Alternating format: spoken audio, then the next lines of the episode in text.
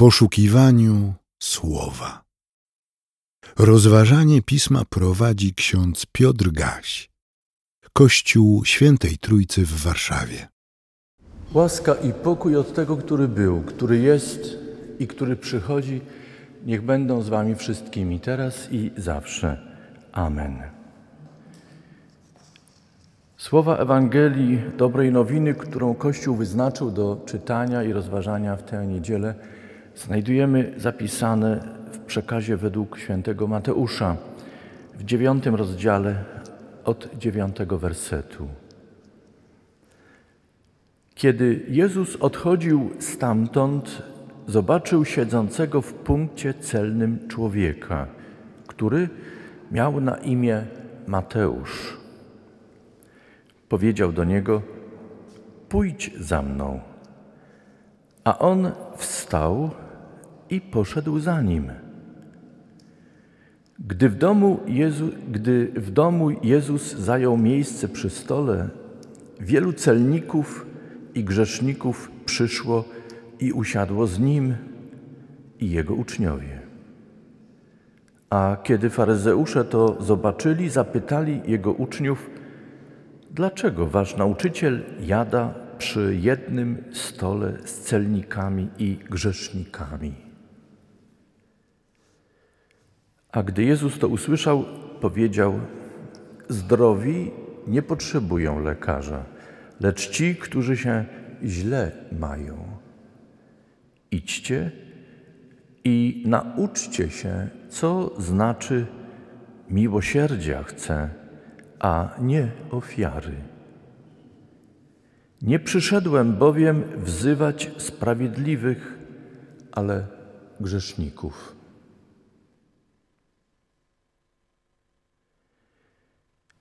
Dziękujemy Ci, Zbawicielu, za Twoje świadectwo, że przychodzisz, szukasz, odnajdujesz, powołujesz. Dziękujemy Ci, że niezmiennie, nieustannie jesteś obecny i przez swe słowo dajesz znak swej miłości każdej i każdemu z nas. Niech Twój Duch Święty prowadzi nas i budzi do wiary do trwania w nadziei i do miłowania Ciebie z całego serca, myśli, duszy, siły swojej i do miłowania bliźniego swego jak siebie samego. Wysłuchaj nas. Amen.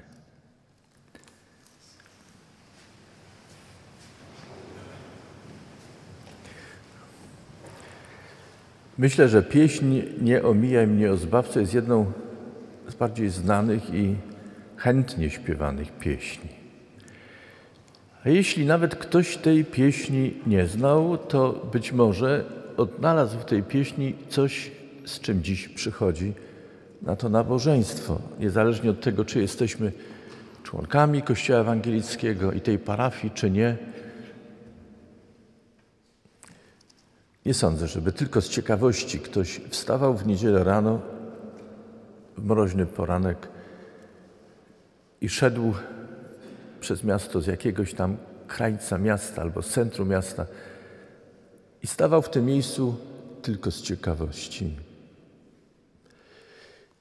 Jeśli nawet sądziliśmy, że to była nasza decyzja i nasza wola, pamiętajmy, że nic nie dzieje się bez woli Boga w tym świecie. I to Bóg pobudza nas, rozbudza i czasem, nawet jeśli tego nie jesteśmy świadomi, woła i zaprasza. Pojawia się nieraz w nas taki niepokój, czy łaska wiary, którą cieszą się inni, może być dana i jest dana także mnie. Czy Bóg także mnie miłuje i chce mnie obdarować łaską wiary? Z tego pytania i z, tego, z tej niepewności rodzi się to wołanie, które wyraziliśmy w pieśni: Nie omijaj mnie, o zbawco, serca, proszę Cię. Próbujemy czasem, tak jak w tej pieśni, podejmować się różnych praktyk, żeby Boga przekonać, że warto, żeby spojrzał na nas. Nie jesteśmy ostatnimi w tym świecie. Korzymy się przed Bogiem. Padamy na kolana, na twarz w duchu przed Bogiem i błagamy Go, aby wejrzał na nas i obdarował nas łaską wiary. I niepokoi nas to czasem, jeśli nie czujemy, nie doświadczamy czegoś takiego, co byłoby jakimś wstrząsem, przemianą radykalną, która by wywołała taką wewnętrzną pewność: tak, to jest ten moment, kiedy Bóg mnie obdarował łaską wiary. Czasem byśmy chcieli, żeby się ziemia zatrzęsła, żeby stało się coś nadzwyczajnego i cudownego, co jest Bożym znakiem, że jest i że daje nam łaskę wiary. Kochani, po pierwsze, mam dobrą wiadomość, pierwszą, najważniejszą. Bóg nikogo nie pomija. Jeśli ktoś dotychczas czuł się pomijany, albo jeśli ktoś myśli, że przez wiele lat Bóg pomijał go w swoim szukaniu i odnajdywaniu człowieka w tym świecie, bo nie u początku życia, ale gdzieś później doznaliście łaski wiary, tego Bożego powołania, to proszę Was, spojrzyjcie na to inaczej. Bóg nie pomija nikogo i Bóg w swoim czasie obdarowuje łaską wiary. Jest w tym pewna tajemnica, ale jedno powinno być pewne i niezachwiane w nas. Bóg nikomu nie odmawia łaski wiary i nikogo nie pomija. Sięgamy dzisiaj do Ewangelii Mateusza, do historii Mateusza. Wedle tradycji chrześcijańskiej ten Mateusz, powołany na ucznia pańskiego, jest autorem Ewangelii według przekazu Mateusza. Dyskusję na ten temat, czy tak jest, czy jest inaczej, pozostawiamy dziś z boku. Jedno jest niewątpliwe, że człowiek o imieniu Mateusz, celnik, który w Ewangelii Marka i Ewangelii Łukasza nazywany jest także Lewim, siedząc przy swoim warsztacie pracy, wykonując swój zawód, niekoniecznie szanowany i ceniony przez jego otoczenie, doznał łaski. Chrystus, będąc w Kafarnaum, tam gdzie pracował celnik Mateusz Lewi, przechodząc obok, bez wielkich wstępów i wyjaśnień, po prostu powiedział do niego: Pójdź za mną. A co on zrobił?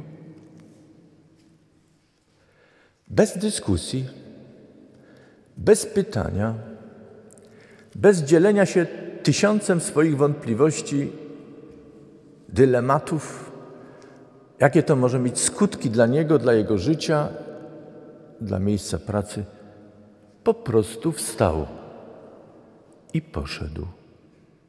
I jak wiemy, chodził z Jezusem.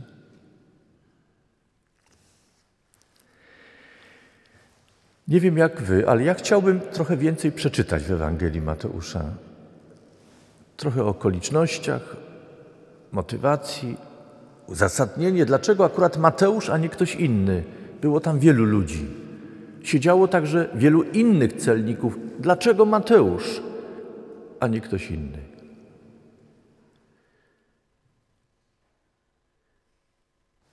Nic nie czytamy na ten temat. To jest Chrystusowy wybór. Wybór Mateusza nie oznacza, że innych pominął. To jedynie oznacza, że Chrystus wybrał Mateusza do tego, a nie innego zadania. A Mateusz był posłuszny zawołaniu Chrystusa. Poszedł. Zauważcie, że nic nie czytamy na ten temat, aby Mateusz w jakikolwiek sposób był przygotowany do tego, żeby być uczniem Pana. Co więcej, pobożni faryzeusze, patrząc na wybór, którego dokonał Jezus, stwierdzili: To jest niegodziwe. Kiedy Mateusz urządził w swoim domu przyjęcie, jak czytamy w innej Ewangelii, i z radością przywitał w swoim domu, w swoich progach Jezusa, Chrystusa, i kiedy zaprosił wielu podobnych do niego, celników i ludzi uważanych za grzeszników przez pobożnych, wyniosłych faryzeuszy,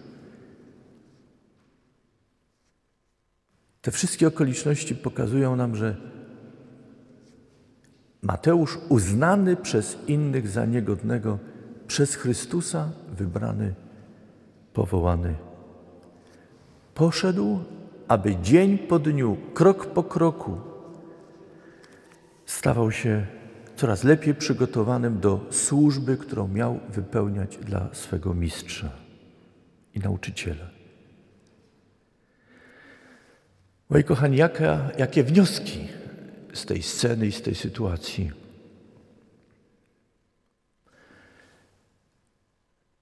Mateusz mógł się szczycić siłą, pozycją, którą miał. Nawet jeśli inni ją krytykowali, Mateusz miał swoją pozycję w środowisku, w którym żył.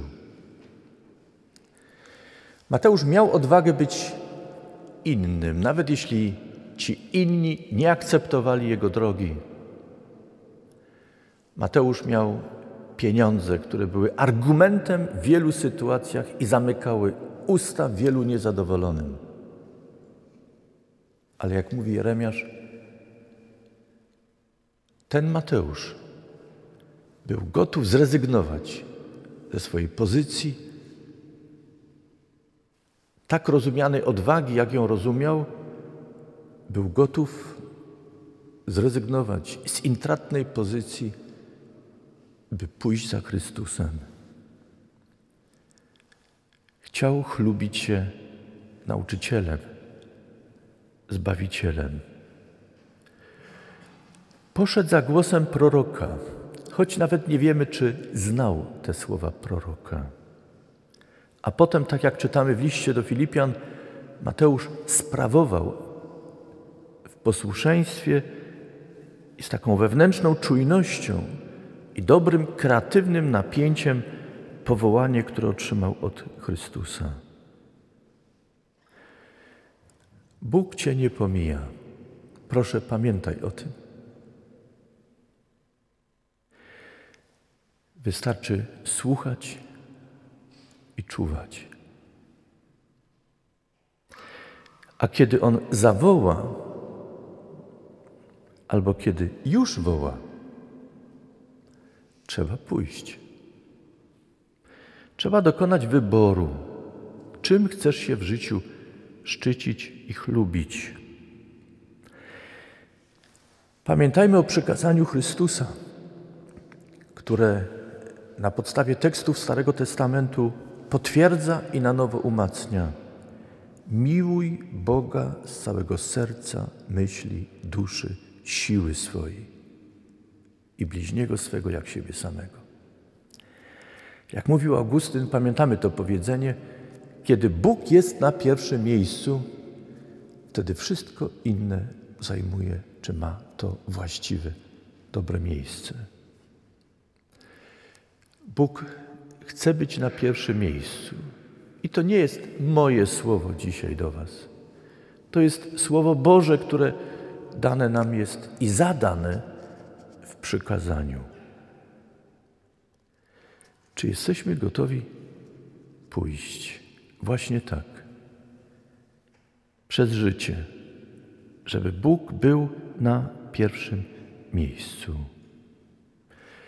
I co to znaczy, że Bóg jest na pierwszym miejscu? Pozwolili na to, aby Bóg to określał przez impulsy, wskazania, które daje nam przez swoje słowo i różne inne sytuacje w życiu. Zauważcie, że uczeni w piśmie i faryzeusze niby żyli wedle Bożych wskazań i dla nich Bóg był na pierwszym miejscu, ale ale oni próbowali odpowiadać na to pytanie, co to znaczy, że Bóg jest na pierwszym miejscu i tylko oni. Wedle ich rozumienia tylko ci, którzy sprawowali przepisy kultu, są tymi, którzy są prawdziwie pobożni. Ci, którzy nie przestrzegali przepisów kultu, byli uważani za gorszych i grzeszników. Stąd między innymi nie siadali z nimi do stołu. Uważali, że to jest coś, co uchybia i plami prawdziwie pobożnych. Podzielili świat na tych pobożnych i niepobożnych, na tych czystych i nieczystych. Podzielili świat i budowali coraz głębszy rów nieprzyjaźni i niechęci i wykluczenia tych, którzy wedle ich definicji, ich rozumienia byli inni. Co robi Chrystus? Chrystus nie zaciera różnicy pomiędzy dobrem i złem. Chrystus nie zaciera różnicy pomiędzy tym, co jest czyste i nieczyste. Chrystus nie zaciera różnicy pomiędzy tym, co prawe i nieprawe, co jest sprawiedliwością i niesprawiedliwością, co jest prawiem i bezprawiem. Chrystus nie zaciera różnic pomiędzy tym, co białe i czarne. Cóż więc Chrystus czyni? Chrystus wychodzi naprzeciw do wszystkich.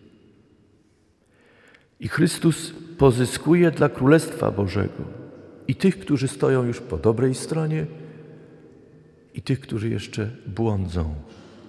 Nie odrzuca ich, nie pomija, ale chce zbawić. A ta droga do zbawienia rozpoczyna się od tego pójścia za nim. Uważajmy teraz. Proszę, uważajmy. Pójść za Chrystusem mają nie tylko ci, którzy żyją bez Boga. Pójście za Chrystusem to wezwanie także dla tych, którzy już poszli za Nim, a z jakichś przyczyn zatrzymali się, zgnuśnieli, znudzili się chodzeniem z Chrystusem. Słabną w swoim podziwie, w swoim zachwycie i posłuszeństwie, by iść za Chrystusem. Nie bądźmy jak faryzeusze, przywiązujący duże znaczenie dla tego, co zewnętrzne, do spraw kultu, tradycji, zewnętrznych form, a gubimy to, co jest istotą chodzenia z Bogiem. Gubimy miłość do Niego, do drugiego człowieka i do całego stworzenia. Chrystus mówi: Nie przyszedłem, by wzywać zdrowych, Nie jestem lekarzem, który, który leczy zdrowych, ale przychodzę do tych, którzy się źle mają. Jeśli mówimy, że nie potrzebujemy od Chrystusa pomocy, to znaczy, że gardzimy Nim. Jeśli gardzimy człowiekiem, który potrzebuje pomocy, to znaczy, że dokonujemy sądu, który do nas nie należy. Uczcie się, co znaczy Miłosierdzia chcę, a nie ofiary, mówi Chrystus. Amen. Przyjmijcie życzenie pokoju.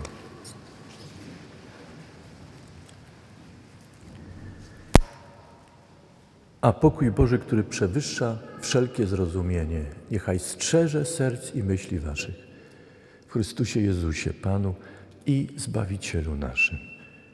Amen. Więcej materiałów na www.trójcawaw.pl